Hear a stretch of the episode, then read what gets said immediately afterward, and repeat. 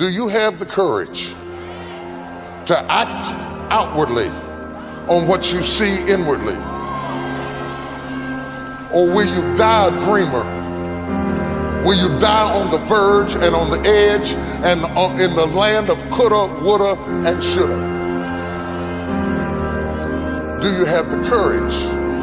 I'm going to drop something on you. It takes courage to be successful.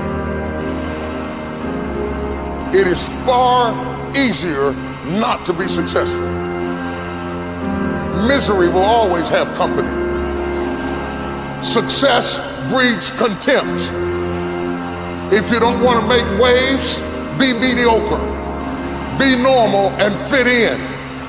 And if you're more concerned about people than you are God, then neutralize everything he put in you. Just fit in with everybody else.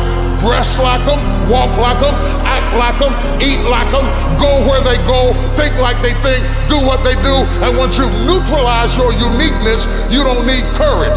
It takes courage to be different. It takes courage to go where you've never gone before. For some of you, it took courage to come to this conference. It takes courage to get you outside of the box. It takes courage to be successful. It takes courage to win. People don't talk about people that don't win. If you win, they're gonna talk about you. Do you have the courage to stand there though the storms keep raging and the people get to talking and you stand there and say, I've come too far to turn around? Do you have the courage?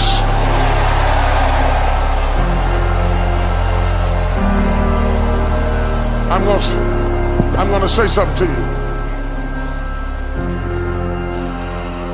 you. It takes courage to be exceptional.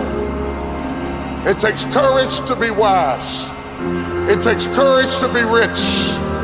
It takes courage to be educated. It takes courage to be knowledgeable. Because the moment you do, but you don't talk like, oh, you forgot where you came from. Look at you talking. It takes courage.